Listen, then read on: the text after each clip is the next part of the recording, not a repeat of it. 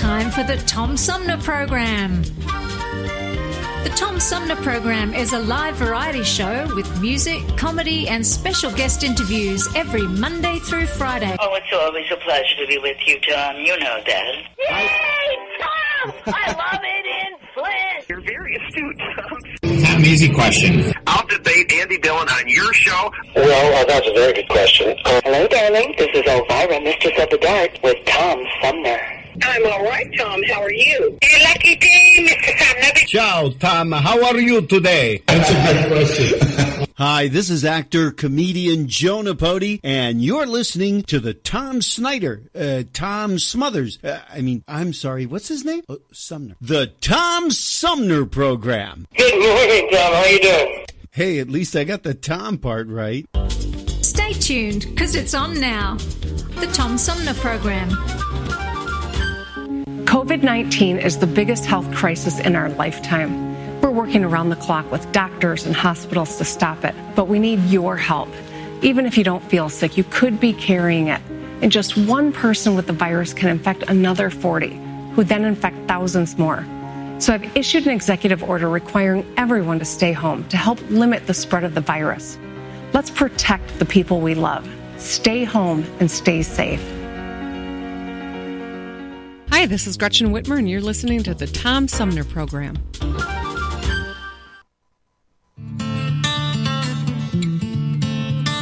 Hey there. I'm Michigan Governor Gretchen Whitmer. Might surprise you to be hearing from me, some smoke show Midwestern governor nobody heard about till a couple weeks ago. But governors are kind of having a moment right now. And while other govs get cool nicknames like Daddy Cuomo and Gavin Choke Me King Newsom, Trump refers to me as that woman from Michigan.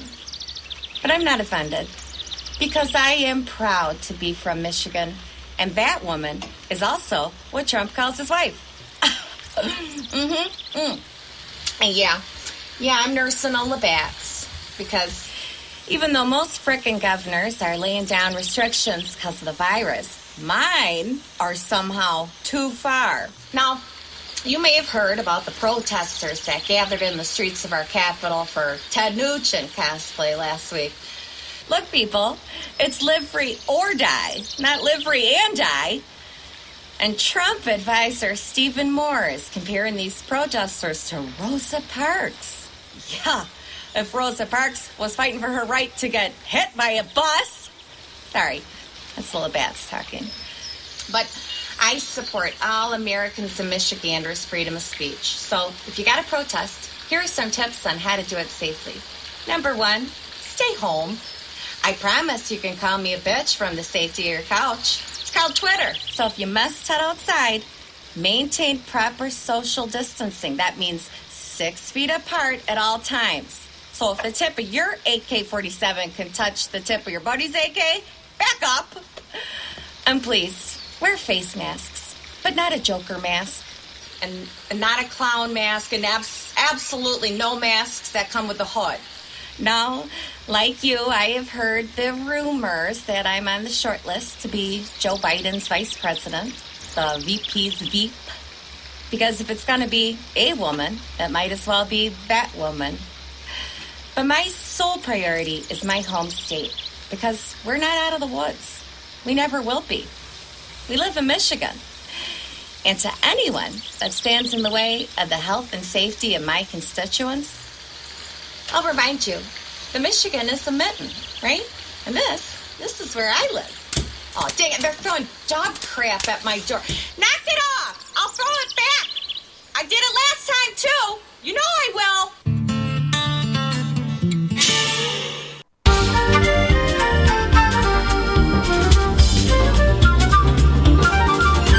Hey, welcome back, everybody. My guest this hour is the uh, best selling author of Bobby Kennedy. He was uh, on the show when that book came out, and uh, he returns now with a new book called Demagogue The Life and Long Shadow of Senator Joe McCarthy. He is Larry Tye. Larry, welcome back to the show. Welcome to uh, say joy to be back with you, Tom. Um, this is, uh, I, I it was funny when we talked before. Um, the the subject of uh, Donald Trump came up because of Roy Cohn and his connection to Joe McCarthy and Bobby Kennedy's connection to Joe McCarthy, and um, I, I I find it kind of interesting in this new book that you draw a line through American demagogues uh, characterizing Joe McCarthy as uh, sort of the gold standard of uh, demagoguery, uh, but um, up to and through Donald Trump. Um, why is it important to go back and, and uh, go through these recently released documents and, and to learn more about Joe McCarthy? So that's a good question, and that's a polite way of asking why do we need the 101st biography of Joe McCarthy? And the answer and, is and 500 pages worth, Larry. and even more than 500, 600 pages worth. Yeah. And so the answer is that um, I never would have thought that we needed that. And in fact, the day before the 2016 election, I had signed up to write a biography of Barack Obama. And the day after the election, I realized that we won't know Obama's legacy until the end of the era of Trump, and that the dark story and the one that would have seemed too dark to revisit of Joe McCarthy now suddenly took on a resonance. It takes on a resonance because I think that Donald Trump used Joe McCarthy's playbook not just to get into office, but to govern. And because I think that we have to go back to really understand Trump and even understand McCarthy, we have to look at this uniquely American strain of a love affair with bullies that goes back to uh, our earliest days with people like Huey Long and the race baiting, uh, Jew baiting uh, radio priest from your state of Michigan, Father Coughlin, through John McCarthy to George Wallace and now Donald Trump. And Joe McCarthy wasn't the first of those demagogues, but he was the archetype. So to understand all of this, we need a new biography, I think, and one that looks at this whole long line. But we need a new biography more especially because never before in the 70 years of biographies we've had on Joe McCarthy has anyone had access to McCarthy's personal and professional papers, an enormous stash of them, to his medical and military records, and to the 9,000 pages of transcripts of his closed door hearing. And without all of that, you couldn't really see who Joe McCarthy was and why his message is so resonant today. And, well, this this is a little parenthetical, and we'll get back to Joe McCarthy in a moment. But uh, you've written books about uh, Bobby Kennedy, Satchel, and Superman, um, and and I can't help wondering if uh, if you're following your own personal interests in what you decide to write about. so that is what every that every biographer or author tells who tells you they're doing it for some great lofty reason um, is telling a bit of a fib. And we all do the things that we're personally interested in. On the other hand, Bobby Kennedy was a passion of mine, and that's an uplifting experience. The idea of taking on Joe McCarthy, you've got to do because you're interested, but more because um, that person, and in this case, this dark character, is a lens into an important era in American history. And I've always been fascinated by the era that I was born into, the 1950s, and why it was that we became as consumed as we did by the Red Scare and by the hunt for communists, not just overseas, which made sense, but communists in our own State Department and White House and all the other places Joe McCarthy was pointing his finger. So, yes, it was because I was selfishly interested. Yes, it was because I thought it was a story that resonates. And yes, because I thought that it was a natural follow up to Bobby Kennedy. The one who really got me intrigued about Joe McCarthy was a woman named Ethel Kennedy, Bobby's widow. Yeah. And she said to me, This is an iconic figure. The at one point after Bobby died, Ethel Kennedy was the single most popular woman in America. And she said to me that Joe McCarthy might have been a monster to much of America, but to her and to Bobby, he was just plain good fun. And the thought of Joe McCarthy and good fun seemed like a disconnect that I wanted to try to understand better. Um, how is doing a story about someone like Bobby Kennedy, uh, who you called a uh, liberal icon, and um, uh, Joe McCarthy, who almost cartoon-like has been uh, uh, villainized in a way that that most demagogues aren't. Um, how does that compare to Superman? Uh, so it's a uh, it's an entire change of mindset and of approach to researching, and yet it isn't. Superman was interesting to me as a character because I thought he was a way of understanding why we embrace the heroes that we do in America. What longer lasting hero have we had throughout our history than the red, white, and blue Superman? And if he was the hero, Joe McCarthy is the ultimate American anti hero. He's the bad guy to Superman's good guy. And I think that both were intriguing characters that were larger than life one happens not to have been real life, and the other was too much real life. But they were both intriguing, and I think that going back and forth between characters who are uplifting and characters who are distressing is also sort of a fun way of keeping balance in your own work life. Interesting. Um, so there wasn't a lot of dirt to dig up on Superman. Uh, not a whole lot of dirt. a lot of dirt in the characters around him because there were a lot of not only villains in the Superman story, but villains in the story of the people who brought Superman to life. Uh, but Superman himself was a hero, and Joe McCarthy has heroic aspects to his personality, but they are quite outweighed outweighed by all the dark sides. There was the charming side the side that made Wisconsin elect him overwhelmingly twice as their senator, and the side that made Joe McCarthy, and your listeners might not be aware of this, Joe McCarthy by 1954 was the second most popular political figure in America. He was the most controversial, but he also had a full one in two, a full 50% of Americans thinking he was a great guy doing a great job and the only one in America, other than maybe Superman, who was more popular then was Dwight Eisenhower, our president. Well, yeah, everybody liked Ike. Everybody, everybody did like Ike. Everybody but Joe McCarthy. Yeah, yeah. But but was that was that a true dislike, uh, Larry, or or was that a political dislike? Was it to his advantage to pick someone as as popular as Ike? Good question, and the answer is yes to both.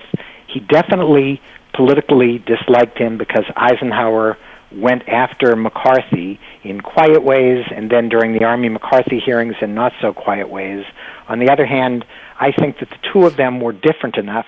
One was this grandfatherly, totally even keeled, politically moderate figure who looked like he was falling asleep half the time or out on the golf course, but in fact, with a quiet hand, was guiding the country. The other, instead of a quiet hand, was a pointing finger. He was the guy who never did anything in a moderate way, and temperamentally, they were so different that there was no way they could ever like one another.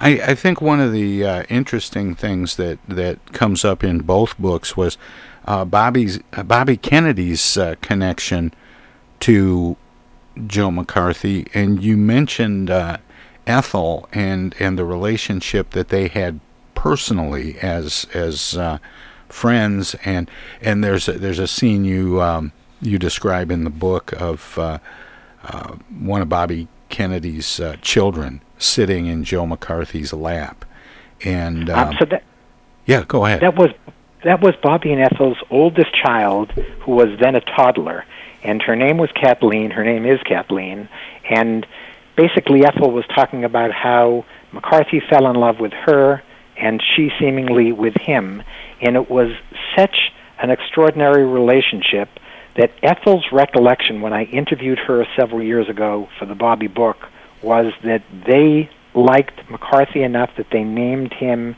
as Kaplan's godfather. And Wow. what in fact is true, that's not true, it turns out, as Kathleen was the first one to point out. The last thing in the world Kathleen wanted to be, and it turns out she really wasn't, was Joe McCarthy's goddaughter. On the other hand, it had been repeated so often by the press that Ethel, in her old age, started to believe it as well and repeated it to me. And when I told Kathleen about it and said, I'm going to go with this because your mom says it, she says, no, here's the proof. And I think that the, so I talked about it as being a rumor, but that was a sign of how close they were. And the Yeah, idea Larry, Larry, that I have, America's- Larry, I have to put a comma here. I'm sorry to interrupt, but we need to take a Sure. short break. Please stick around because I want to talk some more. My guest is Great. Larry Tye. We'll be right back. Everybody's doing a brand new dance now. Hi, this is Mark Farner, and you're listening to the Tom Sumner Program. I'm Julie Lopez with Crime Stoppers. Have you ever wondered what to do if you have information about a crime or the whereabouts of a felony fugitive and you want the police to know but you need to remain anonymous? Well, here's what you can do. You can go to p3tips.com or download the mobile app. You can go to Crime Stoppers of Flint and Genesee County's Facebook page and click on the Leave an Anonymous Tip tab, or you can call 1 800 422 jail. All methods are anonymous, and if your help leads to a felony arrest, you may be eligible for a cash reward. Remember, your voice matters. Hi, I'm Dr. Joneigh Khaldun. We know that COVID 19 is spreading rapidly across Michigan right now. The most important thing people can do to protect themselves is social distancing. That means, unless you are a critical infrastructure worker or going out to get food or medicine for your home, you should be staying at home. Stay home, stay safe, save lives.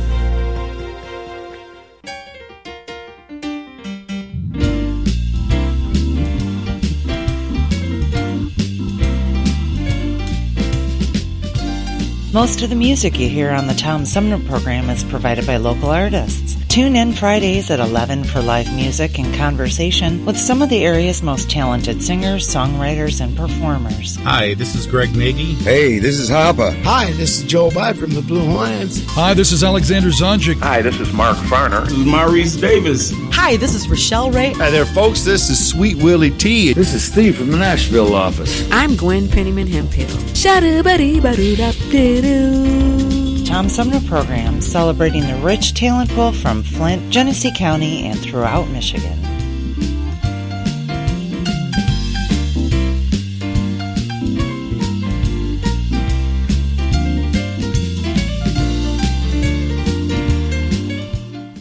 In just a little while, you folks are going to have the pleasure not only hearing the songs of the star of the program and all, but you're also going to have the pleasure of hearing and watching and seeing in person the gentlemen and ladies who have been supplying the fine mu- music behind the curtain this evening. It's a wonderful orchestra. I love to hear them play.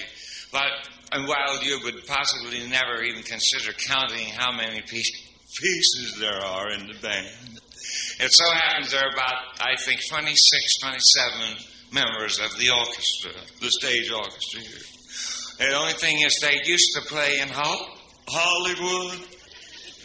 And when they were there in Hollywood, California, there were a 65 piece orchestra. And when they were hired by the International Hotel to come here and play, they all got on the, bu- on the bus, all 65 of them with their instruments and everything, and headed out for Las Vegas. The only thing was, when they crossed the Nevada state line, they had fruit inspection, and this is all left.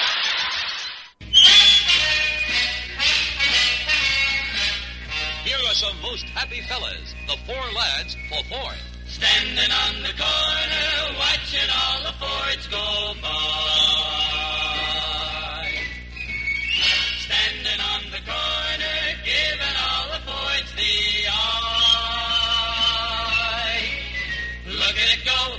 the Thunderbirds, cousin. You didn't afford, try. So don't be standing on the corner, watching all the watching all the Be the guy who's going by. This is Jill Stein, and you're listening to the Tom Sumner Program. Hey, welcome back, everybody. Uh, my guest this hour is uh, best selling author and award winning journalist Larry Tye. He has a new book called Demagogue The Life and Long Shadow of Senator Joe McCarthy. And he joins me by phone. Larry, welcome back. Thanks for sticking around. Thanks for having me back.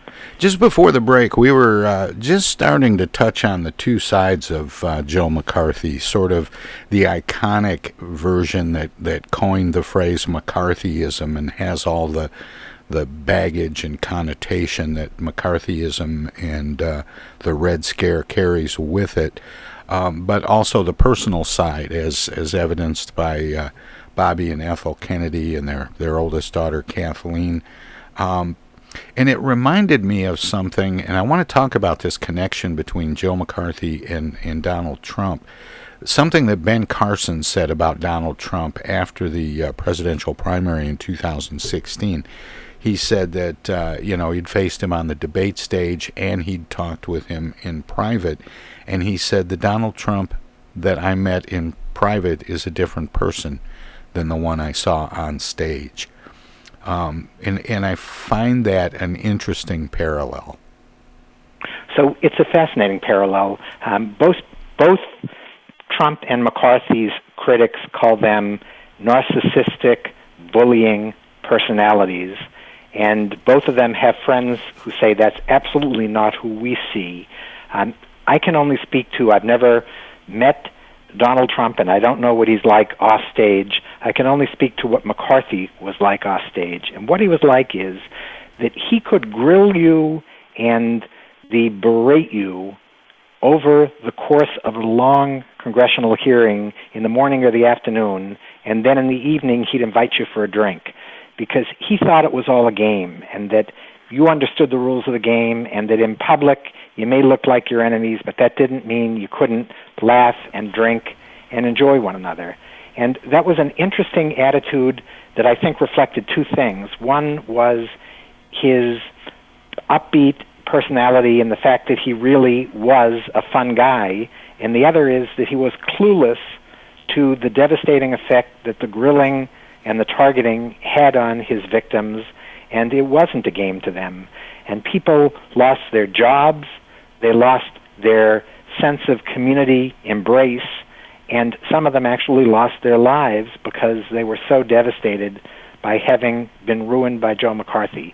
So, whatever there is in terms of this second half of these personalities, we as citizens of Wisconsin or Michigan or America have to only focus on the part that we can see, and that is what somebody does on the public stage. And and it's interesting because his particular uh, uh, cause, if you will, was was going after communists rooted in the government, and then it expanded beyond that to Hollywood and uh, uh the army, of course, the famous uh, McCarthy Army hearings, and it um, what is interesting about that is it didn't start with McCarthy, but he seemed to have, have taken that that fear, that paranoia, to a whole new level in America. So he did. He absolutely didn't start the Red Scare. He didn't start the hunt for communists in Hollywood or anywhere else. That was the House Un-American Activities Committee years before McCarthy got on the scene. But McCarthy understood something that none of the earlier people had, which is why the movement is called McCarthyism, not anybody else's name. And what he understood was instead of just pointing and saying there are traitors over there or we think there are spies, he named the names of the spies and he counted the numbers of them. And so when he stood up in his first famous speech and waved a piece of paper in the air and said, I have in my hand a list of 205 people at the State Department that are working with the Soviet Union. The fact was he didn't have that in his hand. The fact was his numbers and his names were bad and were stale and were misdirected. And the fact was that all the 24 carat spies had been rooted out long before Joe McCarthy came on the scene, but that didn't matter. He was a showman. And reporters like you and me back then thought he's a front page story, and so they went along with him. They printed his charges. They printed the responses the next day on page 24 on his page one story from the day before, and he got away with it for four and a half long years. And you mentioned as as one of those 24 carat spies, Alger Hiss. Right. So Alger Hiss was a guy at the State Department who, to this day, liberals and conservatives still debate about whether he was a spy. But back then, he was assumed to be a spy, and he was one of the 24 karat ones. The ultimate spy, the uber spy, was the atomic spy Julius Rosenberg, who went to the electric chair for passing on secrets about our atomic program to the Soviet Union. And Joe McCarthy spent his whole career dreaming that he'd come up with another with another Alger Hiss or Julius Rosenberg, and he spent his whole career looking more like he couldn't find a spy if he were dropped into the middle of Red Square. that he really didn't have an easy time of it. Um, it, it's it, the Alger Hiss one is interesting to me because I had an author on the on the show a couple of years ago who had written a book that um, makes the claim that that not only was Alger Hiss not guilty, but that he was framed and primarily by Richard Nixon. So he was definitely attacked by Richard Nixon. If you think he was innocent, you would say he was framed by Richard Nixon. I don't want to, because I don't know enough about it, get into the debate over Alger Hiss. All I know is that McCarthy came along later and capitalized on the antipathy to Hiss, and McCarthy came along later and one of the people who said he was irresponsible and we shouldn't trust his names or numbers was none other than Richard Nixon. And anybody who can make Richard Nixon look reasonable on these issues, you understand how far out on a limb Joe McCarthy was. and and um, and apparently, uh, according to this uh, this book on Alger Hiss, um, it it it was the Alger Hiss case that catapulted Nixon to national prominence. What did it for uh, Joe McCarthy? What did it for him was no particular case because none of his cases ever stood up. What did it for him was that speech in February 1950 on the famous day where all Republicans around the country like to gather and hear speeches, which is the birthday of Abraham Lincoln, the great Republican president. Joe McCarthy was giving a speech um, which was a sign of his level of prominence. He wasn't invited to New York. He wasn't invited to Detroit or Boston or San Francisco. He was invited to Wheeling, West Virginia. he was a backbench senator who looked like he was on his way to losing his reelection battle. And he goes to Wheeling. He waves around the papers saying he's got a list of 205 communists. Reporters never see the list, but they play it up big time, and Joe McCarthy never turned back and then it it uh, in in some ways it seems like uh, like like his campaign to root out communists um, as it made him more popular uh, or better known we'll say um, became kind of a runaway train. It did become a runaway train. And what's interesting is that speech that I mentioned in Wheeling when he went there that night he brought his briefcase with him. And in his briefcase was two speeches and he wasn't sure till the last minute which one he was going to give. One was a speech on national housing policy that he actually knew something about. Had he given that snoozer of a speech on housing, 70 years later, you and I wouldn't be here talking about him. But instead, he pulled out the second speech, the barn burner on red hunting, and that's the speech that he gave. That's the speech that set that runaway train in motion. And once he got the spotlight, he would do anything until the rest of his life, for the rest of his life, to keep the spotlight on him, which meant elevating his level of charges, elevating his embellishment, and never being able to really prove much of anything. How much of the, the Red Scare was fueled in America by fear of the bomb? A huge amount. So there was fear of the bomb. There was fear about our giving away the secrets of the bomb to this evil Soviet empire. And the Soviet threat was real. They had real guns. They had real antagonism to America, but this was taking that threat and somehow saying on the home front we were at huge risk. And we had had such strict loyalty programs put in place over the five years before Joe McCarthy came onto the scene that whether there was a risk after World War II is a question that is legitimate to ask.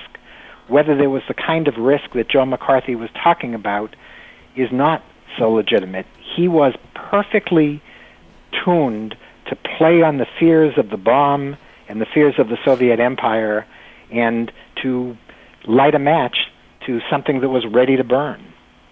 And where does Roy Cohn come into this? Because he was already a red hunter. He was. Roy Cohn had, to his credit, um, the prosecution. He was part of the team that prosecuted the Rosenbergs.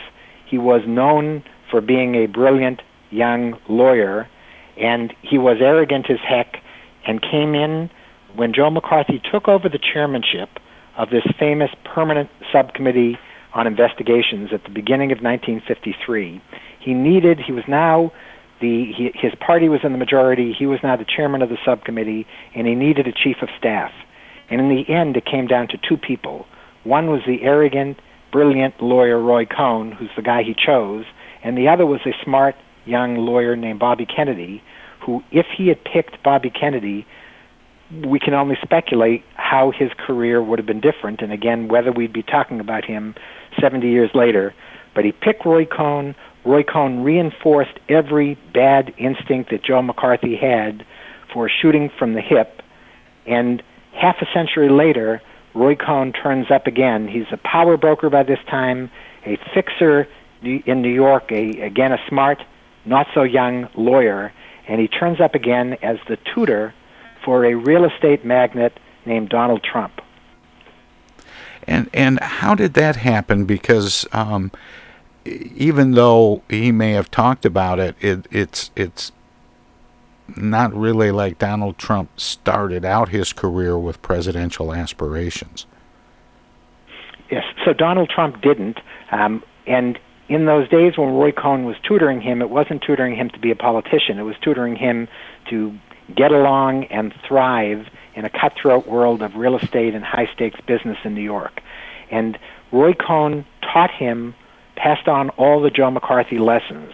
A lesson number one being that when you are attacked, you aim a wrecking ball at your assailant.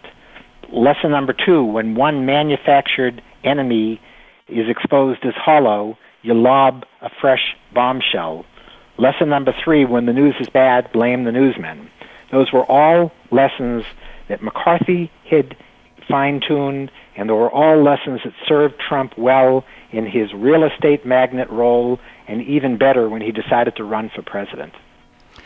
And how did Roy Cohn? Um, I mean, we've seen how how what happened with Bobby Kennedy beyond his uh, his his working for Joe McCarthy, but how did Roy Cohn avoid the fallout from McCarthy's collapse?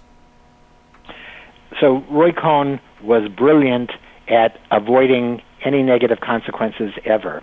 And Roy Cohn left McCarthy at the end of the Army McCarthy hearings, but all the venom was uh, taken up by the lightning rod Joe McCarthy, and Roy Cohn was enough of a side light at that point that he just went off on his own and relaunched a legal career and another life. And Roy Cohn dodged that kind of bullet repeatedly in his career. When Bobby Kennedy, who hated Roy Cohn from the old Joe McCarthy days, when Bobby Kennedy became Attorney General under his brother John F. Kennedy, Bobby Kennedy tried to go after Roy Cohn and get him thrown out as a lawyer in New York and indicted. He was perpetually coming close to or actually coming under indictment or investigation. But every time he somehow managed to come out stronger, and that was exactly the kind of lesson on how to escape the consequences of bad behavior that Joe McCarthy had passed to Roy and that Roy passed to Donald Trump. And and Joe had that uh, Joe McCarthy had that ability innately and passed that on to Roy Cohn? Because I, I almost had the impression that, that it was the other way around. So both of them, I think, had it innately.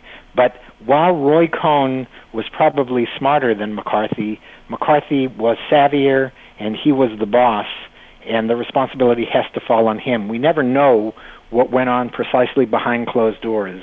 But my sense is that while Roy encouraged every bit of bad behavior in Joe, it was McCarthy who set him off and let him do his damage. Did you get the sense when you talk about Joe McCarthy in public versus in private that at the heart of it, um, it was his uh, insecurities and, and narcissism working to make him the kind of bully he was in public and, and the kind of warm, gregarious friend in private? Were the same things driving those two sides? Yes. It was a hunger for power, and he didn't quite know what he wanted to do with it, but he just wanted it. It was an inability to see the effects of his actions, and it really was wanting to be liked. And he wanted people to vote for him, whether it was district attorney or circuit judge that he was running for, or whether it was senator, and maybe if he hadn't fallen down during the Army McCarthy hearings, president. When Roy Cohn ran for his first office, it was as president of his law school class at Marquette University. And he set the pattern there for everything that would come later. He's running against a guy named Charlie Curran, a very good guy, and they agree that the gentlemanly thing to do was they would each vote for the other and then see where everything took them. And they did that in the first round. When it came out to be a tie, they ran in a face-off. And that face-off, the uh, Charlie Curran stayed the gentleman and voted for McCarthy, and McCarthy voted for McCarthy, and McCarthy won by exactly that margin. Afterwards, when Charlie Curran the confronted McCarthy and said, "How could you do that?" McCarthy said, "Well, I was out there telling people I was the best man for the job, and I believe that, and so you wouldn't want me to not vote for the best man." Classic Joe McCarthy opportunism, double dealing. And yet there's another twist to that story. When Curran's father died, Joe McCarthy borrowed a car, must have had to borrow the money for the gasoline, and drove to the funeral of Charlie Curran's father. And Curran was so impressed by that that he forgave McCarthy for his bad behavior in the election, and he, like many people, was charmed despite the ruthless side of Joe McCarthy. And and the um, and and in your book, uh, and and there's so much in the book, and and I didn't mean to sound derogatory about the length of it. Um, but there's there's so much in there. Um, I, I, am not sure where all I want to try to get to. I, I definitely want to talk about Ike and how Ike reacted because a lot of this was going on on his watch, and um, and and a lot of it was directed at him, and so his handling of it was um, sort of two sided as well. So it was everything about Joe McCarthy was two sided because I think that he was just a bundle of contradictions. We've talked about some of them the good guy, the charming guy, and the ruthless guy. The guy who could, um, on the one hand, the take money from Texas oil tycoons to the point where they would call him the third senator from Texas, and the guy who loved to go home to Wisconsin and wanted more than anything to be liked by his neighbors back home. He was a guy who was just torn by a million things, and because of that, some psychiatrists and psychologists that I talked to think he was a classic case of what is today known as bipolar disease, and back then was known as being manic and depressive.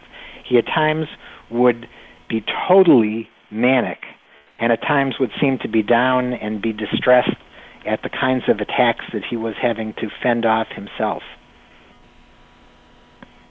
And and you say that the uh, the stuff that was televised um, from the uh, Army McCarthy hearings um, pale in comparison to, to some of the testimony that was taken behind closed doors.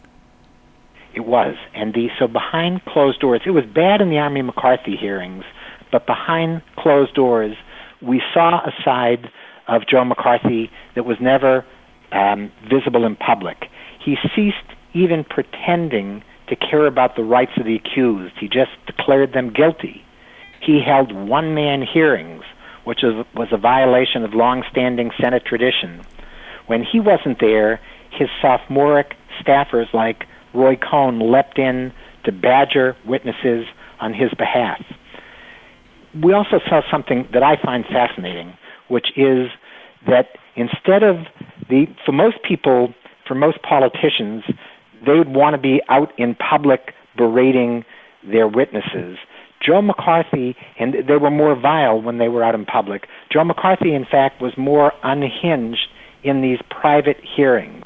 He was unhinged because I think what he was doing was trying to test witnesses. And if they fought back and if they looked strong, they never made it to public hearings. But if they looked weak and caved into him, they were the perfect kinds of patsies he'd want to take out in front of the public. One last thing that I find a bit distressing, but also a bit interesting about the private hearings. In the morning, Joe McCarthy, when he was sober, seemed pretty reasonable. In the afternoon, after he had had his famous lunch of a hamburger, a raw onion, and whiskey, he started getting more irritable. And I think we were seeing the effects of the drinking that would ultimately kill him. I also think, and I hate to get into this, but I also think we were seeing the effect of the hemorrhoids that he suffered. And after sitting there hour after hour and being sore, we were seeing him take out that by being sore to his witnesses. by, by becoming the thing that was ailing him. exactly, exactly. Um, you know, I, I, I think I told you this uh, the last time, and I want to dig down on this a little bit if you can stick around for another segment, Larry. Um, sure. My uh, my parents uh, worked in Washington at that time. Um, my mother was a secretary for a senator from Kansas. My dad worked for a congressman from Michigan, um, who was in fact on the Un-American Activities Committee. And um, while they were dating, they used to meet for lunch with a they just take a, a, brown bag or a sandwich or something and uh, sit in the gallery and watch the Army McCarthy hearings. Amazing! I love that. Yeah, I, we'll talk about that when we're back. Yeah, we are, we are going to take a short break. My guest is uh, Larry Tye. He is a, an award-winning uh, journalist and best-selling author. And uh, his new book is Demagogue The Life and Long Shadow of Senator Joe McCarthy. And we're going to talk some more about that in the, uh, in the next segment. But if you're listening to us on WFOV 92.1 FM, Our Voices Radio in Flint, they are a broadcast service of the Flint Odyssey House Spectacle Productions and my friend Paul Herring. We're going to let them squeeze a few words in edgewise or do whatever they do when we go to break. If you're streaming us at TomSumnerProgram.com, we have some messages as well. So don't touch that dial, don't click that mouse. We'll talk some more about uh, Joe McCarthy and some other familiar names with author Larry Tye right after this.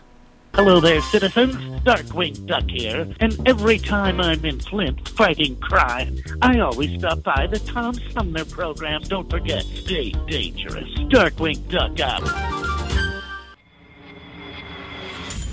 The Tom Sumner program plays host to the best political roundtable on radio every Wednesday from 10 a.m. to noon. Armchair Politics features great commentary and analysis about the headlines from local, state, and national politics with an alumni of world class pundits, plus quotes, tweets, and those weird and wacky stories we call the X Files. If it's Wednesday, catch Armchair Politics on the Tom Sumner program.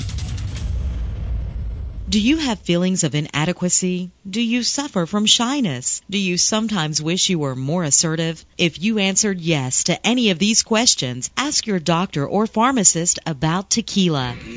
Tequila is the safe, natural way to feel better and more confident about yourself and your actions. Tequila can help ease you out of your shyness and let you tell the world that you're ready and willing to do just about anything. You'll notice the benefits of tequila almost immediately, and with a regimen of regular doses, you can overcome any obstacles that prevent you from living the life you want to live. Shyness and awkwardness will be a thing of the past, and you'll discover many talents you never knew you had. Stop hiding and start living with tequila. Tequila may not be right for everyone. Women who are pregnant or nursing should not use tequila. However, women who wouldn't mind nursing or becoming pregnant are encouraged to try it. Side effects may include dizziness, nausea, vomiting, incarceration, erotic lustfulness, loss of motor control, loss of clothing, loss of money, loss of virginity, delusions of grandeur, table dancing, headache, dehydration, dry mouth, and a desire to sing karaoke and play all night rounds of strip poker, truth or dare, and naked twister. Warning, the consumption of alcohol may make you think you're whispering when you're not. It's a major factor in dancing like a retard. May cause you to tell your friends over and over again that you're in love with them. Also may cause you to think you can sing. Alcohol may lead you to believe that ex-lovers are really dying for you to telephone them at 4 in the morning. Alcohol may make you think you can logically converse with members of the opposite sex without spitting. It may create the illusion that you are tougher, smarter, faster, and better looking than most people. And it may lead you to think people are laughing with you. Alcohol may cause pregnancy. And it also may be a major factor in getting your ass kicked. So what are you waiting for? Stop hiding and start living with tequila.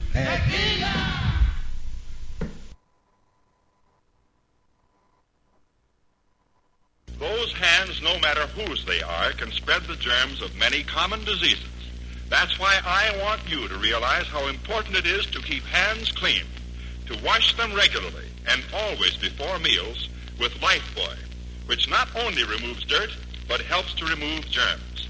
Teach the children this habit. Form it yourself. Always use Lifebuoy for hands and face as well as America, your children have an amazing superpower. That's right. They can help save lives by simply washing their hands. Just 20 seconds of thorough hand washing after they've coughed or sneezed or been outside can help fight against the dastardly spread of germs. Armed with only soap and water and hands, your superhero can protect you, your family, and everyone out there in America land. Amazing! Find out more at coronavirus.gov. A message from the CDC and the Ad Council. In the interest of goodwill, the Hoffman Beverage Company feels compelled to make this announcement. It's simply this. All Hoffman flavors have that happy taste, except sarsaparilla. We might as well come right out with it. We haven't quite hit that happy, carefree note in sarsaparilla. Now, please don't misunderstand us. Our Hoffman sarsaparilla is absolutely dependable. It's trustworthy, it's loyal, and many fine, upstanding citizens love it. But it just isn't what we call happy. You take our Hoffman orange, it's absolutely rollicking. Our lemon is almost giggly. Our black cherry and black raspberry are so bubbling with happiness, they dance in the glass. They all have natural flavor and famous Hoffman steady sparkle. We're sorry about Hoffman sarsaparilla. Why isn't it happy? Well, let me ask you.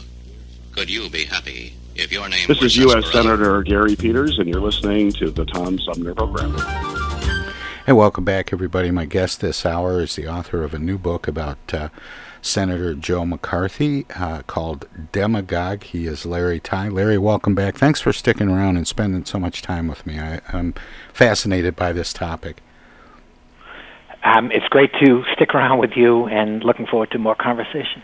Yeah, I mentioned before the break that uh, my parents met in. uh, and dated. Uh, they were staffers in, in Washington at the time of the Un-American Activities uh, Committee's activities, and um, and and I remember not often, but occasionally, my mother would talk about. Uh, um, she would name drop, talk about people that, that she would see on the subway or around the halls of uh, the U.S. Senate or the, the U.S. Capitol, and um, in some of the bars and restaurants. And Joe McCarthy was a name that she would mention often when she would get telling stories from her days in Washington, and especially about his drinking and his behavior when he was drinking and the way he would treat bar staff and and so on. Um, and you mentioned when we were talking in the last segment, Larry, about uh, about his drinking, which eventually killed him. Um, but what was the the real downfall for Joe McCarthy? So we have speculated about this for years, for decades, and the um, and people tell wonderful stories like your mother did, and it had to be speculation because who really knew what he was doing? Nobody was there counting the drinks or looking at the course of his whole day or whole week or whole time in the Senate. Now we have something that fills in a lot of those gaps. Um, I had show up in my driveway one day a box with thousands of pages of records that I had requested from Bethesda Naval Hospital, which is where McCarthy was treated from the time he got to the Senate and where he ultimately died. And those records, in extraordinary detail, go through everything that was going on with his health, including his rising consumption of alcohol. He was always a drinker, and I mentioned that behind closed doors at his hearings, you could see the effects of the whiskey or whiskeys that he would have at lunch.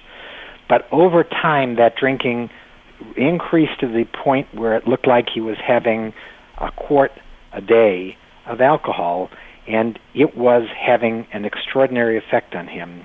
This was especially apparent after he was condemned at the end of 1954 by the, by his fellow senators, and in the end, the coroner's report said that Joe McCarthy died of acute hepatitis, and that is what every reporter in America reported, and that simply isn't true.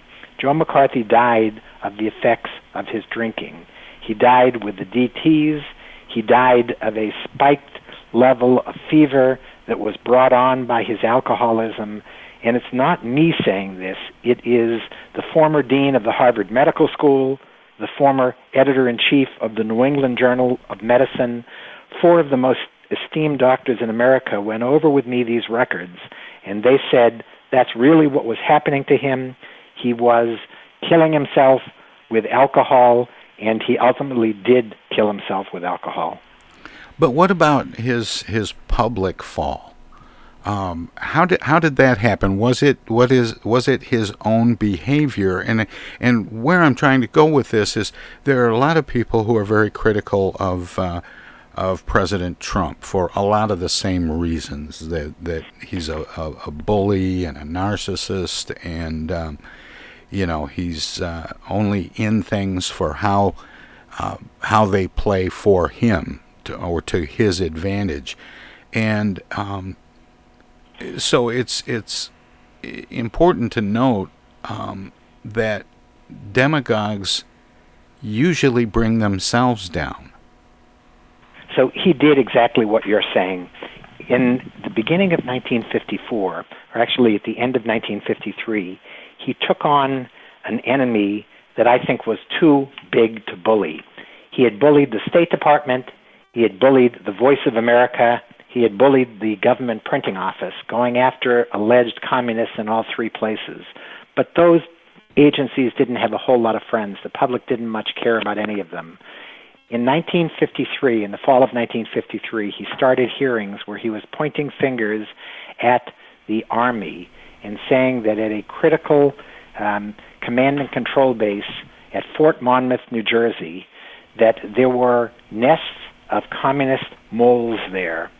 And that was just too much for the Army, and it was too much for our Commander in Chief, President Eisenhower. Eisenhower let him get away with a lot of things before that, but at the point that he went after the armed services, everybody developed a backbone. The Senate decided that they were going to investigate. They held a series of very famous hearings called the Army McCarthy hearings, and at those hearings, McCarthy started those hearings with an exactly 50% popularity rating. And at those hearings, the public got to watch him over a period of time trying to attack the distinguished generals with all of their medals.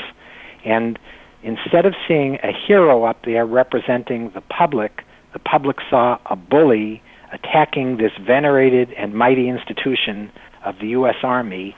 Over the course of those hearings, the public became very distressed, and a lawyer for the Army captured that distress when he asked McCarthy at one point in the middle of the hearings, when McCarthy was attacking his young associate, this lawyer named Joe Welch stood up and said, Have you no sense of decency, sir?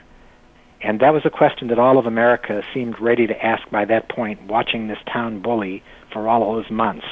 By the end of the hearings, his popularity numbers had plummeted from 50% to 34%, and by the end of those hearings, for Joe McCarthy. And and that uh, that quote from Joe Welch is um, has become a very famous quote. Is is it because it was so passionately delivered, or because it dealt such a devastating blow? Was it a turning point?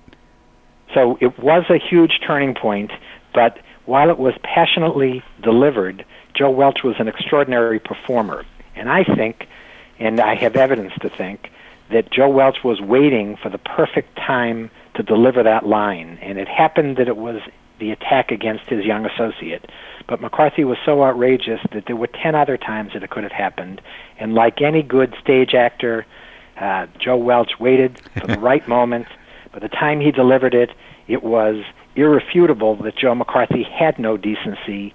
And the only person in that room when he delivered that line, and maybe the only person in all of America who didn't understand quite how devastating it was, was one Joseph R. McCarthy. Well, the book is uh, it's it's an incredible work, Larry, uh, like all of your books, but uh, this one seems to be a particular uh, labor of love. Is is it because other work that you've done has uh, unearthed uh, paths to this book? So it's for that reason. For some crazy reason, every book that I write, and this is my eighth, is about ten percent more fun than the last one. And this one was interesting because it seemed to be resonant. It seemed to be not just about something that had happened 70 years ago, but about lessons that we've got to understand for our own lives today.